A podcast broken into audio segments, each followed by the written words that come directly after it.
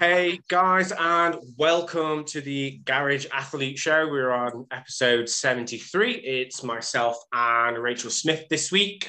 So we haven't got a guest um, for whatever reason. So we put up a question box within the group and they want us to discuss how to design your own training program. So that's what we're going to be going through today, uh, coming at it from a couple of different angles. I know Rachel, you're more based in the strength slash like strongman world, whereas obviously I'm, I'm coming at things from like bodybuilding slash body composition um, point of view. So I think this should be an interesting topic to go over. So how are you in general? I know you've been struggling with a few different issues, long COVID, all that kind of stuff. So are, are things a little bit more settled now?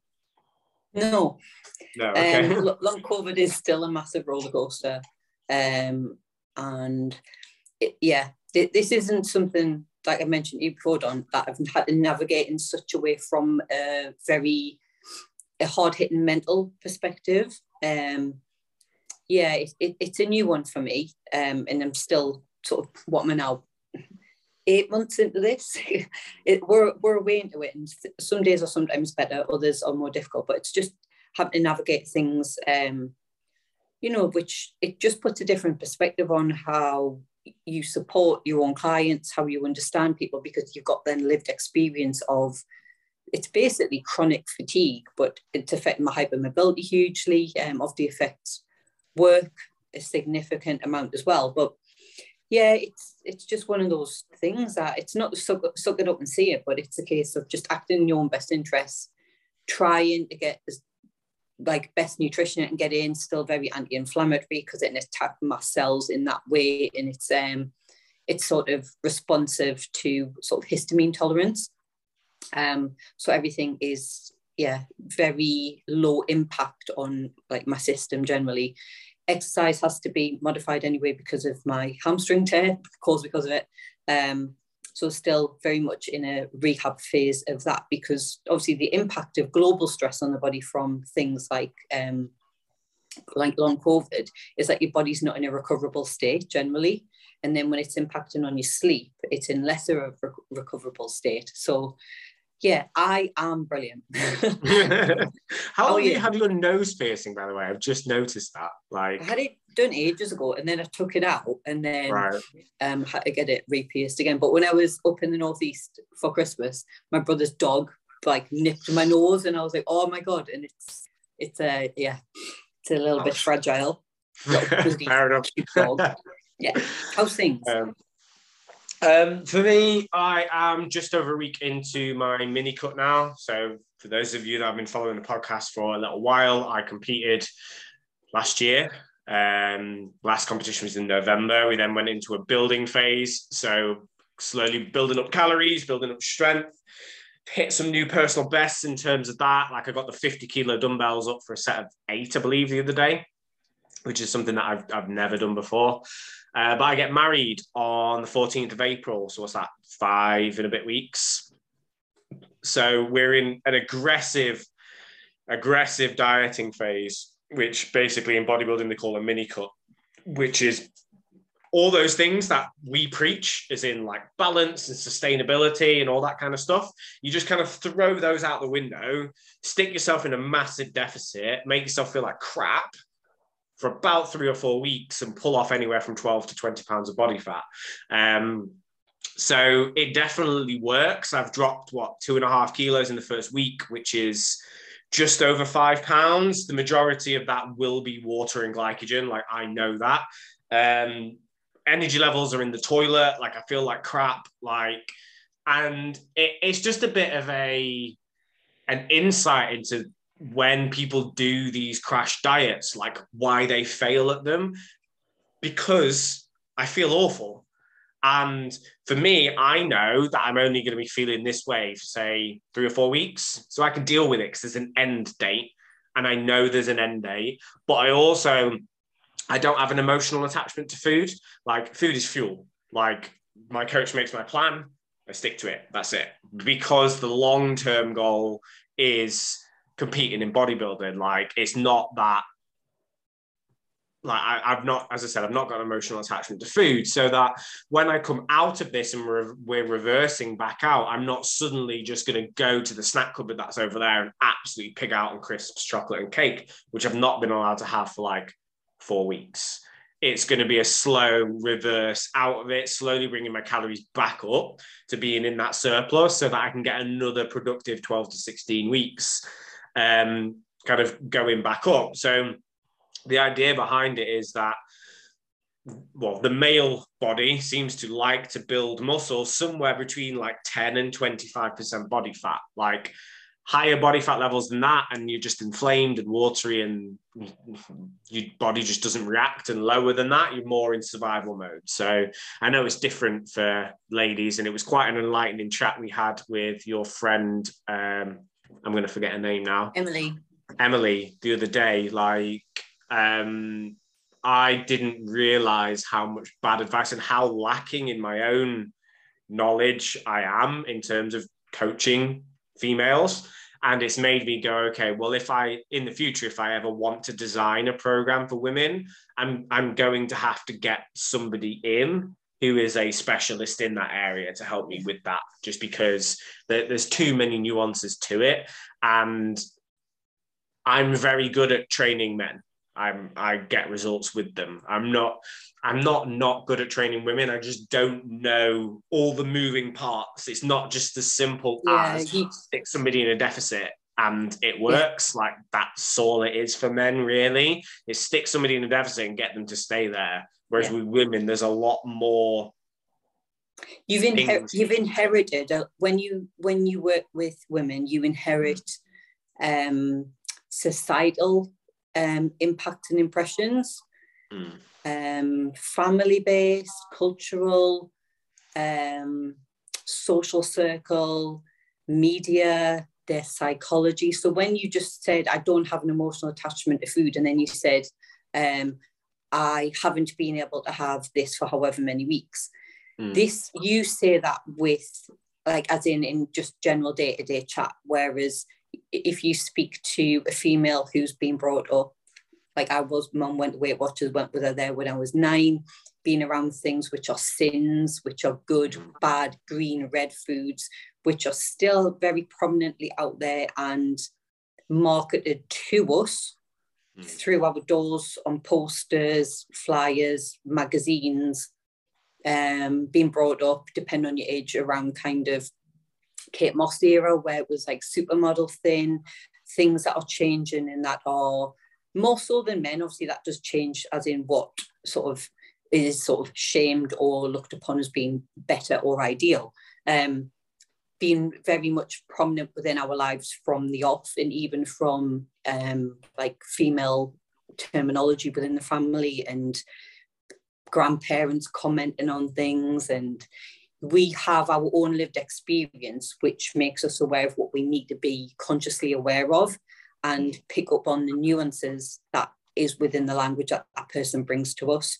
That's why um, that phone call, I, I, I very much prefer having things via Zoom, because you look at body language and you look at um, how confident and comfortable somebody is speaking about something, how they hold themselves, and the way in which you need to begin your journey with them. It needs to be very different, and it needs to be approached differently week to week, month to month. Um, I had a client this morning, and we're going, she's got um, menopause within the family, like early menopause, so approaching perimenopause very early, and her hormonal fluctuations are all over the place. So we, we've got, that was a very aggressive postman, all my life. Um, I think he's delivering. Is he delivering something for me? You keep talking. I need to answer my door. Sorry, Don. So the subject we're going to be looking at today is like, well, the main subject. It's probably going to be the title of this one, actually, is how to build your training program. So a lot of people, when they're starting to think about like building a training program, go straight in and go, right, they'll go to a forum, they'll go to a group, and they'll go, guys, what's the best training program? And it it's it's the the answer is it depends. So like you need to ask yourself, like, well, number one, what are my goals? Like, what do I want to achieve? Is it I want to get stronger, as in maximal strength? So more like powerlifting, strongman, being able to lift as big a load as possible. Is it I want to build muscle, like exclusively build muscle? So more like your bodybuilding, body composition sort of thing. Is it I just want to look and feel better? I've got a bit of a spare tire going on. I've got a little bit too much body fat. And I want to be fitter and healthier to be a happier, more confident version of myself. Like two of those are like sporting extremes. And the other one, which is where probably I'd say ninety-nine percent of people like fit, is they, they just want to look and feel better. In which case, the program that you like, I'm probably doing myself out of some work here. The program that you run is less important than the effort that you put into it. So it's one of those things, all programs work for different people. So just because person A runs Bigger, Faster, Stronger and person B runs like West Side for Skinny Bastards by um, Joe DeFranco, if they swapped, they would get completely different results, even if they did the exact same program, because their lifestyles are different, the amount of effort they put into it, how they enjoy training. Like somebody might really like, like training heavy, like low uh, volume, high intensity. Another person might like to do a shitload of volume. And if they put them on the other one, genetically, they might even get on with that better, but they don't enjoy that training method. They don't enjoy the feeling of the pump or going really heavy. So they then don't put in one hundred percent effort, which then means they don't get the level of results they want in the time that they want, which means then it's a law of diminishing returns. So the number one thing you kind of want to ask yourself is, number one is, well, what do I want to achieve? Number two, how do I like to train? Like, yes, it's a good idea to try up new methods every now and again, um, and to kind of mix things up, but you probably want to make sure you are doing something that you enjoy and at least have some exercises that you enjoy. Um, I think another one just to add on the back of that is like, how do I want my training to make me feel? Because I, in... quite a few of my clients programming now have changed things more recently to include more a greater level of athleticism. And that is purely because they've got kids who are more active. They are interested in doing different things because we're back outside in the world now. And they've been restricted to sort of what they've been able to do, even including over the winter. So we've got more kind of fun-based things in there, which you might go to a class and do, but on your own, would, would you really do? But in like programming at home, like just to get the body moving in different planes to re-energize it as well, because you, exercise and movement puts your body in a physical and mental state, and one can support the other and vice versa, but one can also take away from the other as well. Like if you enjoy feeling sore and limb heavy following all your training, cool, that's for you. But if you like to finish it and feel as though it's energized you, you need to look at, does the programming I'm following match how I want to feel? Is it giving my body what it needs to end the session in? Like, I hate the term and use of like finishers, but if they're programmed effectively for C V reasons and it matches all the movements that have gone on within the session, as in, you've done a lot of fucking up of your body in the session. Can we do some unfucking like through um, different planes, through different breathing modalities? Um, that can have a huge impact on how you end your session and how you continue your day. So I don't know what you think because you're secretly like Mortal Kombat. Yeah. No, I, I put up a, I saw somebody, it was a, a personal trainer that I used to work with, and he was a very big thing of like finishers, but they weren't for that reason. It's his main part of his session would always be about forty-five minutes. And then it'd be like, right, we've got five, ten minutes at the end. How can I fuck up this client so they feel like they've worked? So he'd always put finishes in. So like, I'd, I'd seen, like, he'd posted one of these like workout finishes that had like nothing to do with what the client wanted to do. So then I put out a, um, a post on Instagram just being about like, it's not Mortal Kombat. Like you, you don't need a finisher. I got so many D Ms off that. Like, it seems like people are doing them a lot.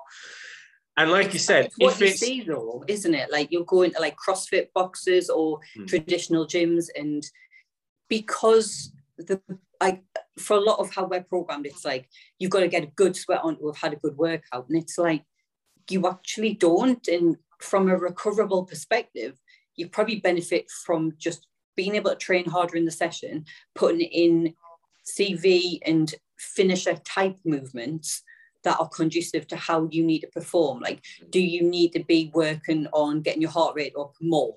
Okay, cool, they serve a purpose, but how you get your heart rate up needs to be what your body needs, not just a way of expending energy, because if it makes you feel like shit after, it hasn't really given you what you need. So if anybody wants a way to get their heart rate up, try like heavy sets of twenty hack squats. That that will get your heart rate up. Like that's that's just been put in my program recently. No, I'm not using hack squats. I'm using a pendulum squat. Have you ever used a pendulum squat machine?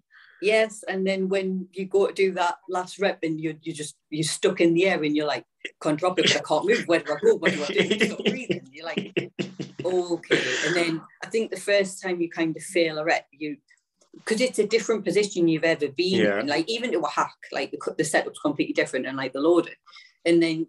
You kind you're in this like limbo of yeah I can't move but I, I can't go that where, where do I go yeah I've added yeah. a, a like a medium-sized resistance band on it as well, which just my quads are fried at the end of that, and literally I, I hooked it up, like wobbled out of it because I was recording it as well. Like I'd wobble over to the over to the camera to switch it off and then just like collapse on the bench. And my my coach was just like, yeah, that's how like intense we want them. Because yeah. I'm only doing one like day a week at the moment. But yeah, it was it was brutal. Um but yeah, that definitely kind of gets your heart rate up there. Um So going back to the original question in terms of programming and how to like build your own programs, we've mentioned like what are the goals, like how do you enjoy training, and what do you emotionally, what do you want to feel like at the back end of it? And then another question you need to be asking yourself is also, how many days a week can I do this consistently? Like if you know hand on heart, that you can only get three days a week in, trying to run a five-day program where you do Monday is International Chest Day, Tuesday is like a pull session, Wednesday is shoulders, and then there's always legs on a Friday, but you always miss Tuesdays and Fridays. So you miss like your back and your leg session. Like that's not going to be conducive towards your goals, because you're going to end up with injuries, you're going to end up with more muscle imbalances because you're not able to keep to a schedule with it. Whereas if you know, right, Mondays, Wednesdays, and Thursdays, and then are the best days for me to train, you would build a program that's going to be around that. Like you can do. So if that was the case for me, if you could train Mondays, Wednesdays, and Thursdays, it'd be like a full body day on a Monday, Um, maybe an upper body day on a Wednesday and a lower body day on a Thursday or something around that, so that it's right, I'm hitting all the muscle groups twice a week. Um, you've still then got room in there, so if you then get an extra day, you can throw in some bits, extra bits that you want to work on. So if you want to work on your arms or your abs or whatever it is, if you can get an extra session in, you could always throw in some extras with that. But I think it's a really, really important thing that a lot of people don't think about first. They go to the program and they go, right, well, this program's four days a week, so I have to train four days a week. Whereas actually, if that program is four days a week and you can only train three days a week, one system that I um, utilize with clients is, right, so you've got pro, you've got day one, two, three, and four, but I can only train three days a week. So week one, you do one, two, three. Week two, it'd be four, one, two. Week three would be three, four, one. So if you ran that program for eight weeks, uh, four sessions a week. That's going to be thirty-six sessions, I think. Yeah, quick maths. So rather than it lasting eight weeks if you're doing four sessions a week, it might last twelve weeks if you're only doing three sessions a week. You've still done the same amount of work. You've just got to run that program for longer. And it means you're not then missing out bits from it. So there's always ways you can work around it if you're limited on time. Um, you don't necessarily just have to do, right, Monday is always chest day, Wednesday is always this, uh, Friday is always that. There's lots and lots of ways you can adapt like set programs and make them work for you. So do you find that a lot with with clients, Rachel, that they they try and take like an off-the-shelf program and run it, but it's not conducive to their life? People have done that before, and it's just that re-education that the the programming that's presented to you doesn't isn't your program. You make it work for you. So that that four-day week isn't your four-day week. That's your one plus one session, and you just run it like that. Like I have a few programs at the moment where I'll run um exhalation based, inhalation based, and then a mixed session, and that's purely because of the way in which the movements set you up and sort of the breathing mechanics behind them as well, in terms of sort of where how you load and where tension's placed. Um but it's just the support that, okay, things come up in the week, like just because it's Wednesday, and that's normally when you do session two. If you miss session one, why would you then do session two? It's like you just roll it on. It's a rolling program. But I think consideration also needs to be placed into the fact that getting these off-the-shelf programs, they might be starting with a higher amount of volume in terms of sets and reps, or kind of just overall, um, than what you is tolerable for you based on your training age.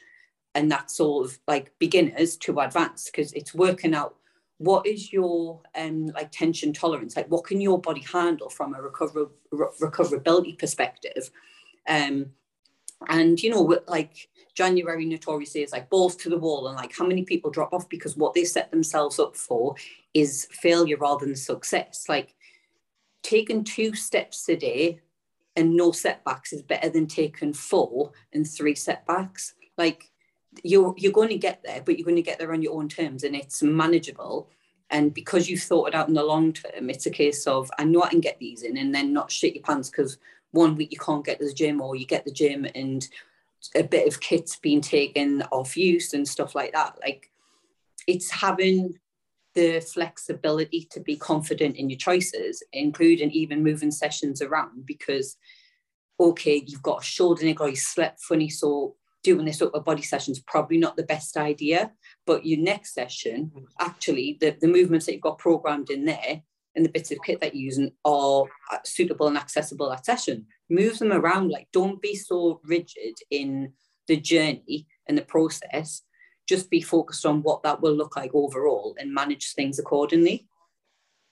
Yeah, and I think it's it, it's one of those things where it's, it's information overload nowadays. Like, everybody's looking for like the perfect plan. Yeah. They want to optimize everything before just getting started. Like the best thing that you can do is just fucking do something. Like yeah. Stop agonizing over like, what's the best plan? There is no best plan. The best plan is the one that you can do consistently. Like, as you said, like most off-the-shelf plans are going to be good for some people. They're going to be way too much volume for others. They're going to be way too little volume for some people. And it's, it's just one of those things where I think people are always looking for like free. They're looking for the, the next best thing. And where can I pick up this stuff for free? And it's one of those things, like information is free.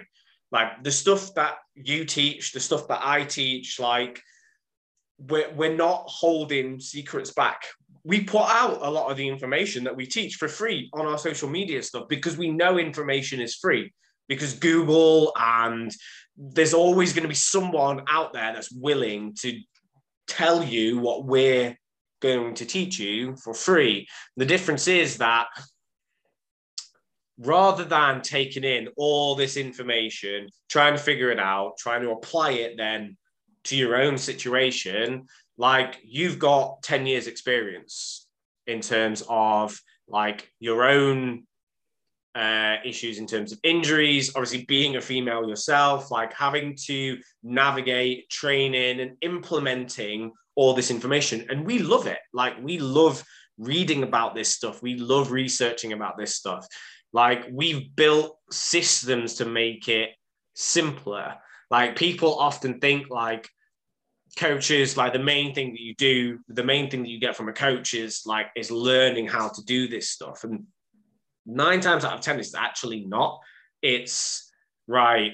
I'm here to help you problem solve. I'm here to go, right, here is your ideal day. So if the stars aligned, if nothing else was going on in life, this is how you would train and this is how you would eat. And you want the results, they're going to get you there. However, life's not like that. So what I want you to do is apply this the best you can to your life and then bring to me what went wrong. What obstacles did you face? What challenges did you face? And then together, we will slowly overcome those obstacles one at a time and help you to develop the tools in order to go, right, this has gone wrong. How do I overcome it? Like whether it's time, whether it's cravings, whether it's family pressure, whether it's whatever it is. Like, I don't know about you, but when in July this year, I've, I've been a personal trainer for ten years. There's very little times now people come to me with a problem that I've never faced before. And if they do, then I normally refer that out because it's normally way above my pay grade. Um, but for me now, it's it's just, it's solving problems. It's helping people help themselves. And that's why when I kind of explain kind of like what coaching is, it's not just, right, here's your training program, here's your nutrition. It's, right, let me help you to help yourself. And that's why it's an investment in yourself so that you can figure these problems out on your own. Yeah, I've always found, like, want to know what people have done historically in their training, say, like, what programs have you run? Like, what were you doing before? Have you got any videos and this, that, and the other? Because they're coming to you from their lived experience. And we need to take that into consideration because you don't want to give somebody something that's completely alien. You've got to help them make, make them feel comfortable. You don't want to change too many things. However, if I've got someone who'll come to me and say, I've run this program, um, I did this other one, and I'll be like, okay, why have you gone program to program? Like, tell me why you didn't stick with one. And they'll say either I got bored, or um, this always gave me like a problem. Like I've had a back injury since whatever, and I kept getting problems, niggles, everything when I ran this program. Um, so that in bringing that information to you, you then find out kind of what their needs are as a client and sort of what their programming needs to look like. And a lot of it is just, a lot can be kind of like weaning off. So it's a case of not being married to exercises. It's a case of let's find the version of that exercise. Let's find the version of that loading that your body can handle, it can tolerate. And then let's also look at why these other movements have caused problems in the past. Because what we need to do is find out the version of something that your body needs and then build up foundations around it so you can return to, let's say, for example, um, conventional deadlift. You want to return to a conventional deadlift, but you haven't been able to deadlift for however many years. So we'll do a version of a hip hinge that's going to allow you to train um, glutes and hamstrings within that. And then we'll look at what your kind of mobility, your movement needs are um, to get back to kind of full conventional deadlifting. That can look completely different for so many people. Um, it could be doing like rack pull isometrics to build load, load tolerance where you've had a back injury and your lower back is feeling more susceptible within a certain range. Um, it can be doing like tempo R D Ls with dumbbells because it's not putting you into a fixed plane because it's actually a previous shoulder injury which is impacting on lower chain mechanics when you're going into um, like more, more flexion, basically. So there's so many things to consider, and it's finding the version of a movement that you need and not being married to our program, our movement. And again, like you've just said, Don, that is like that's a troubleshooting, but we need data to help us help people troubleshoot. And because going back to the questions, like how do I build my own program? Use bits of what you've enjoyed. Just make sure it's like very balanced. Like unless you've got certain, if you're bodybuilding, you've got a certain part of the body you want to bring up, but you, you don't have to do what everybody else is doing. And also you don't always have to have a reason for it. If there's just something you really enjoy doing, it doesn't cause you problems or pain, and it's not kind of giving you imbalances because you just love it and you're smashing the hell out of it. For example, like lateral raises, like you're going to become disproportional then. Like as long as that's in, like you you enjoy doing something, there's no reason not to be doing it as well. Mm. So it's always, for me, it's like, even if you're picking an off-the-shelf program like five by five, it doesn't have to be five by five. It can be six by five. It can be seven by eight. Like, these are just arbitrary type things that are put together off the shelf that fit the general population. Now, when we look at it from a female perspective, that can need to change for a lot of people, especially when we've got hormonal fluctuations. And like when we were speaking with Emily the other week, we said you could split your training month up into kind of follicular phase, luteal phase, and think about where you've got more energy, where your energy dips, where you just maybe don't want to train or you need to train in a different way. And for example, a lot of my clients have maybe a four-day training week, and then they've got a bodyweight session, and then they've got a mixed session. So they know that if they go into a session and their lower back isn't great around this period, they don't need to ring me and be like, oh, I can't train, what can I do, whatever. We've already troubleshooted it for that week. So you've got kind of your late, late um, luteal phase where your lower back tolerance is really poor. Like it, you just can't handle much. So we don't have any um, hip hinging going on there. But then when you're not, like, for example, two weeks later, you are hip hinging and you're pushing your numbers up from where you were the few weeks previously. Um, or you then go, well, I've got a bodyweight session here to do, which I can still progress from the last time I did it. You've just got to collect the data, and you've just got to listen to what your body needs, but still push it hard enough to see changes and results. But that's why I love like pen and paper journaling, like having a physical logbook over an app, because flicking back through things, have you recorded like what your sleep was like? Have you recorded what your nutrition was like to help give you that fuller picture? Because that goes in hand with your training. You can have the best training program in the world, but if at the start you didn't get on top of like good sleep hygiene, you're still out drinking heavily every weekend, few nights a week, your nutrition isn't more stable. And what I mean by that is, yeah, we can play around with calories. Like we did that for a few guys on our transformation groups last summer. But the people who have the best results tend to be the people who keep very similar calorie intakes day to day, because it's giving your body the food to fuel training and also to recover from it. So you're physiologically, from a nutritional standpoint, better day to day, rather than having to pick up from where you've had a deficit and then you're going into a heavy leg session. Like things have to complement each other. So on that note, I've got a about five of these logbooks from our transformation program from last year. So to anybody who has managed to listen to this so far, if you go on to whatever you are listening to this on, whether it's Spotify, iTunes, whatever it is, give us a five-star review and screenshot it and ping it across to the Garage Athlete Show Instagram account. Um, by a week after this drops, it should, I'm pro, I'm hopefully going to get this to drop on Friday.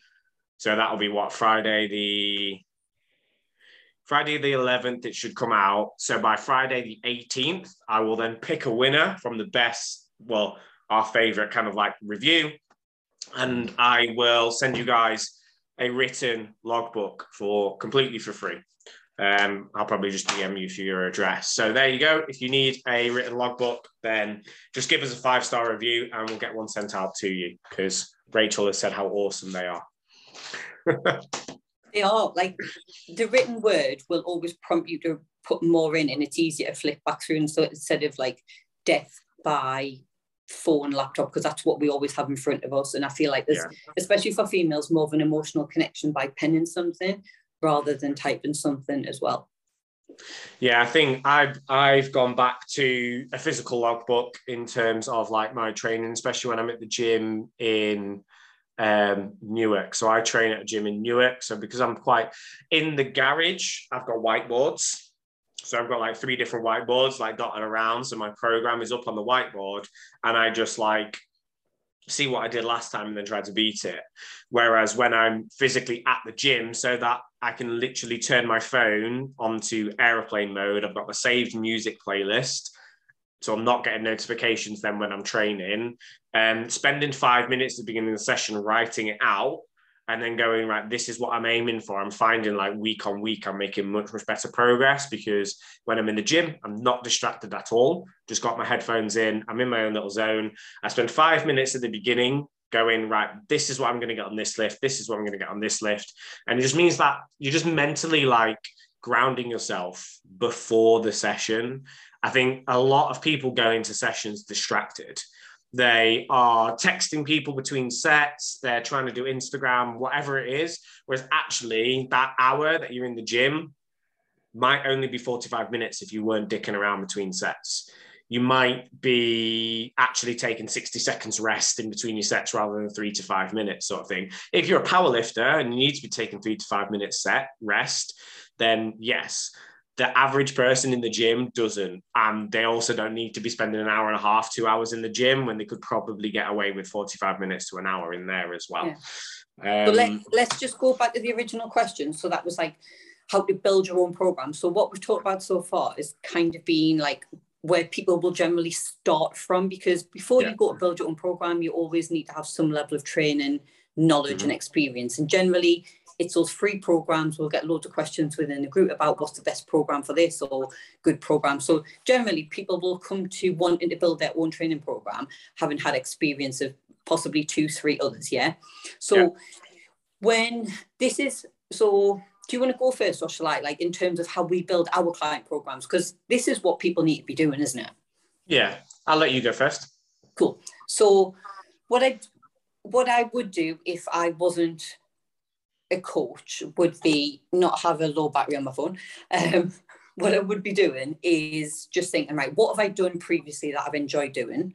What did I actually see benefit from? Um, obviously, depending on what my goal was. So if I'm talking about like um, strength and performance here, so I'd be thinking, okay, that this is what I enjoyed. Did I see good results from this movement? Yes. Okay. So these, I'm going through what I've done before. This is one where I've seen really good progress. I'm going to make a note of that.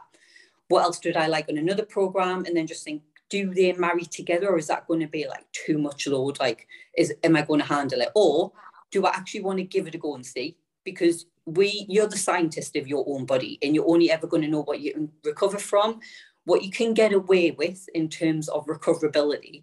Um, same goes for sleep and nutrition. Like, give it a go, but don't give it a go for like a few days. Like, you've got to put a few weeks in to see what response you get from your body and your central nervous system as well. Then I'd be going, right, how many days a week can I train? Um, and then I'd be thinking, okay, when I do these sessions, how, when are they in my day? Like, what have I done before it? So same as when we had Cecile on the podcast and we're talking about like people going into training, you've been sat down at a desk all day. Is your body going to want to go and have one hundred kilos on its back within like two minutes? Probably not. Because in terms of axial load, and you've just been sat in this pelvic dump all day. So you need to get some movement going on within the ranges that your body's going to be training through. And um, we need to be making sure that sort of all the joints that are involved are actually primed for what they need to be doing. So you'd be thinking, I need to get my heart rate up. It, I need to maybe get my mind in the right place. If I work from home, do I need to go for a quick walk, come in, get changed, get into my garage, do my training session there, whatever. So you're setting yourself up for success in that respect. I'd be thinking, okay, when am I training the day? What foods am I eating leading up to that to know I'm not going to go in feeling really hungry, low energy, setting myself up like that.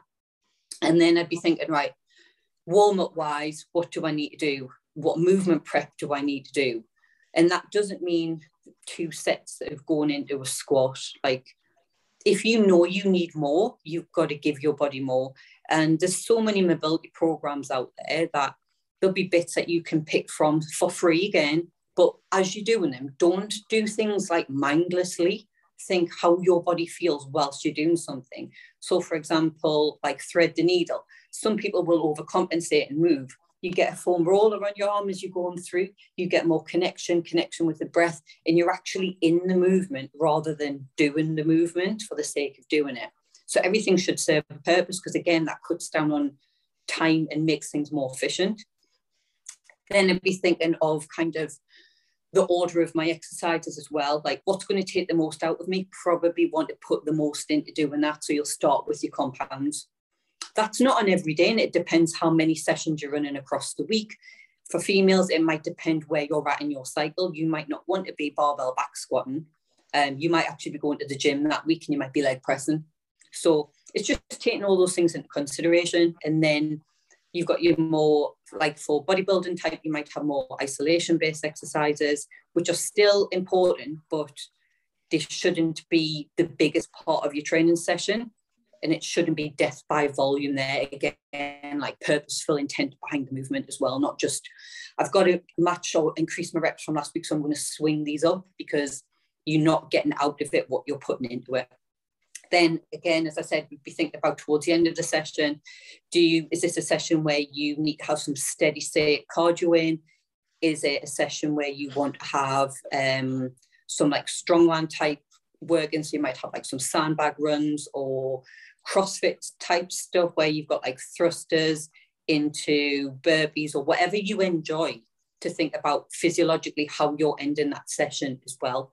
Um, And then coming out of it, just think about your recoverable state later on in the day. If it's close to bedtime, like what do you need to do in order to sort of end that session well, to end the day well, ready for the next day. Um, and then across the week, as we've we talked about, making sure things are kind of managed and well matched. You just be looking at the exercises you've programmed, and have you got your horizontal pull, horizontal push, vertical pull, vertical push? If you've got hinges in there, if you've got versions of squats in there, and not avoiding a movement because it causes you pain. Think about the exercise selection that can give you that movement. Like there's so many different types of squats you can do. There's so many different types of deadlifts you can do. Don't, not being married to one will give you greater success overall. What, yep. what are your thoughts around that? Because I have just kind of whizzed around.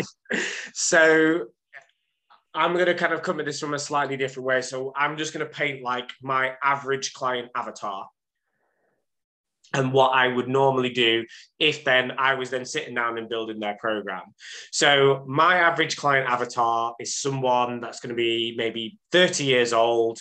Um, they trained a lot when they were younger, life's kind of like taken over, and they've got a little bit too much body fat. They want to drop body fat and build muscle. So I get the most success generally if people have got the time for about a four day, four day training week. So it's normally Monday, Tuesday, Wednesday off, Thursday, Friday, weekend off, because weekend's family time, and that means they can have two upper body and two lower body sessions in there. In terms of exercise selection and movement patterns, most people that come to me are quite sedentary. So they're in office jobs, they're sat a lot during the day.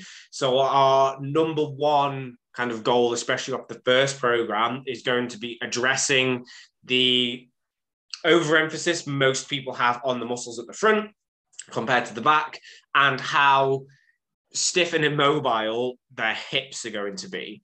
So dropping somebody straight in and doing like barbell back squats and things like that's probably not going to be that good for them in the kind of longer term if they want to run this program for a kind of like a long time. So the first thing I'll normally do is in terms of ratios of pulls to pushes, I'll have like twice as many pulls as pushes in the first program. And most of those pulls are going to be through the horizontal plane. So we're concentrating on pulling those shoulder blades back um, and improving posture, because again, a lot of people are sat and curved like most of the day. So scapular retraction, lots of mobility work in terms of like uh, rotator cuff, band pull aparts, face pulls, all that kind of stuff, everything that's pulling the shoulders back, just because I find if people go straight into lots of pushing, they then get shoulder issues within a few months. Uh, in terms of the lower body stuff, I actually have started putting some isolation work now before the compound work. And that's just, again, because I tend to be working with people that are a little bit sedentary. Their knees, their hips, their ankles, the mobility around those joints tends to be a little bit off is the nice way to put it. They haven't been doing these movements. So we'll do things like leg extensions, leg curls, like some calf work, like before going into the main variation, which will normally be, especially on the first program, either some sort of squat. So a goblet squat or a box squat, um, and then also some sort of leg press. Um, and I will always get them to send me a video of their leg press. And people love to take their leg presses way too far, way past their active range, and then wonder why their lower back is in bits. Um, I also, on every single like program, especially the first one, will program like Bulgarian split squats. Like most people need to be doing some unilateral work. And even just body weight, Bulgarian split squats, it's going to be focusing on lengthening that hip flexor, strengthening the glute, the hamstring and the quad on that front leg. And everyone always hates me on that first program because their legs are in bits. However, by the time we're on to rotation two or three, they're noticing things like, oh, that knee pain that I was having when I was squatting, that's just suddenly disappeared. And nine times out of ten, it's because we've loosened off that hip flexor by having that Bulgarian split squat kind of in there. So yeah, some I used to always do like my big compound exercises first, and I've just found from working with people that actually doing a little bit of isolation work, especially some higher rep stuff. So I'm starting to favor rep ranges between like twelve and twenty on um, isolation work. Really, really helps to like increase the synovial fluid. And as much as you tell people to warm up properly, they don't. They just don't. They find it boring. So by having those things in there as exercises and also having like quite high rep ranges, it discourages them from going really, really heavy on them, because you you you can't do a set of twenty for like a really heavy weight. But it's really, really focusing on set rep number one and rep number twenty should look the same. So if your rep number one is great, like you're, you're thinking, oh, you got a nice three or four second like eccentric, and reps fifteen to twenty are just like banging them out. Like you're that, you need to really, really focus on that and getting people to focus on their form, especially in the higher rep ranges. Like people think like the heavy stuff is hard, and it is hard, but getting your reps from fifteen to twenty to look like one to five, that that takes some serious levels of concentration and uh, keeping your head in it, as you said, not just moving the weight kind of like from A to B.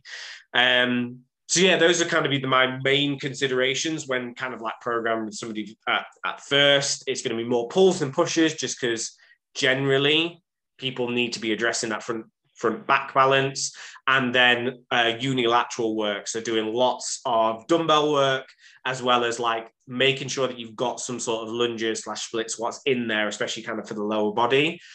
Then once people have gone through like the first like block of training, which one thing I wanted to mention is I think people jump around programs far too quickly.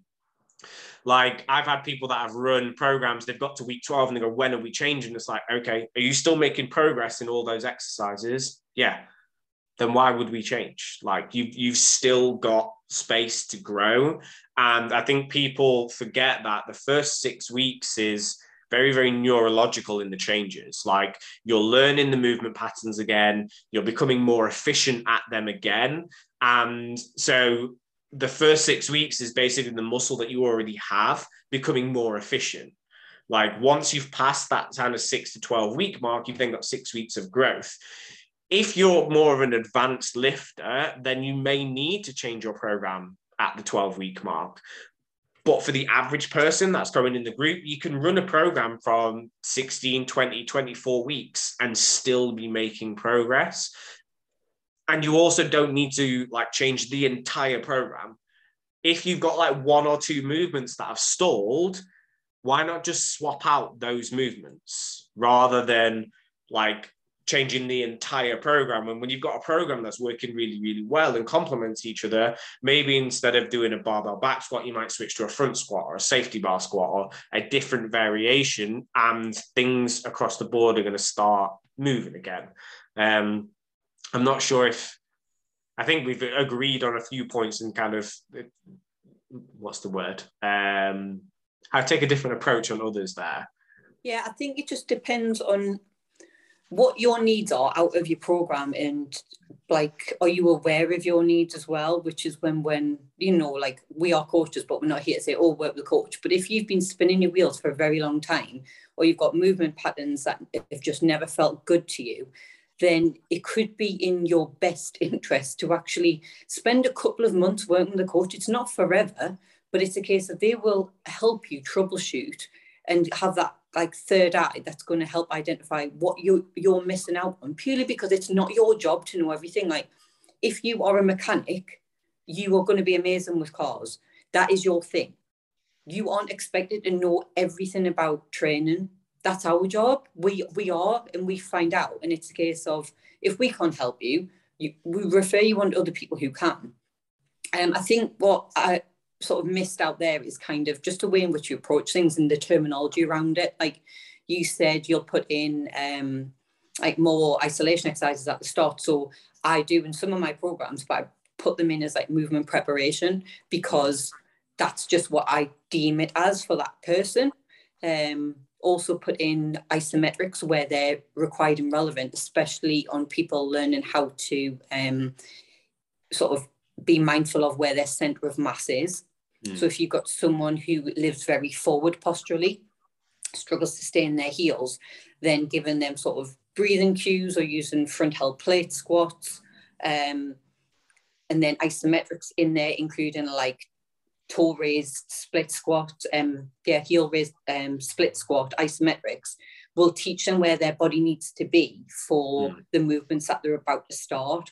So it's not doing, it's not about doing everything. It's about selecting things that are setting you up for success with what you're going to need, whether that is doing some pre-exhaustion work, because you know that when you go um, onto kind of like any cable work or any bench work, you know that you're going to do some cheat reps because you're not valuing the range that you need to be working within. Or like if you've got your program from a coach, it's explaining why we're putting this in. Like, we've got limited equipment, so we need to get some pre-exhaustion work going on there.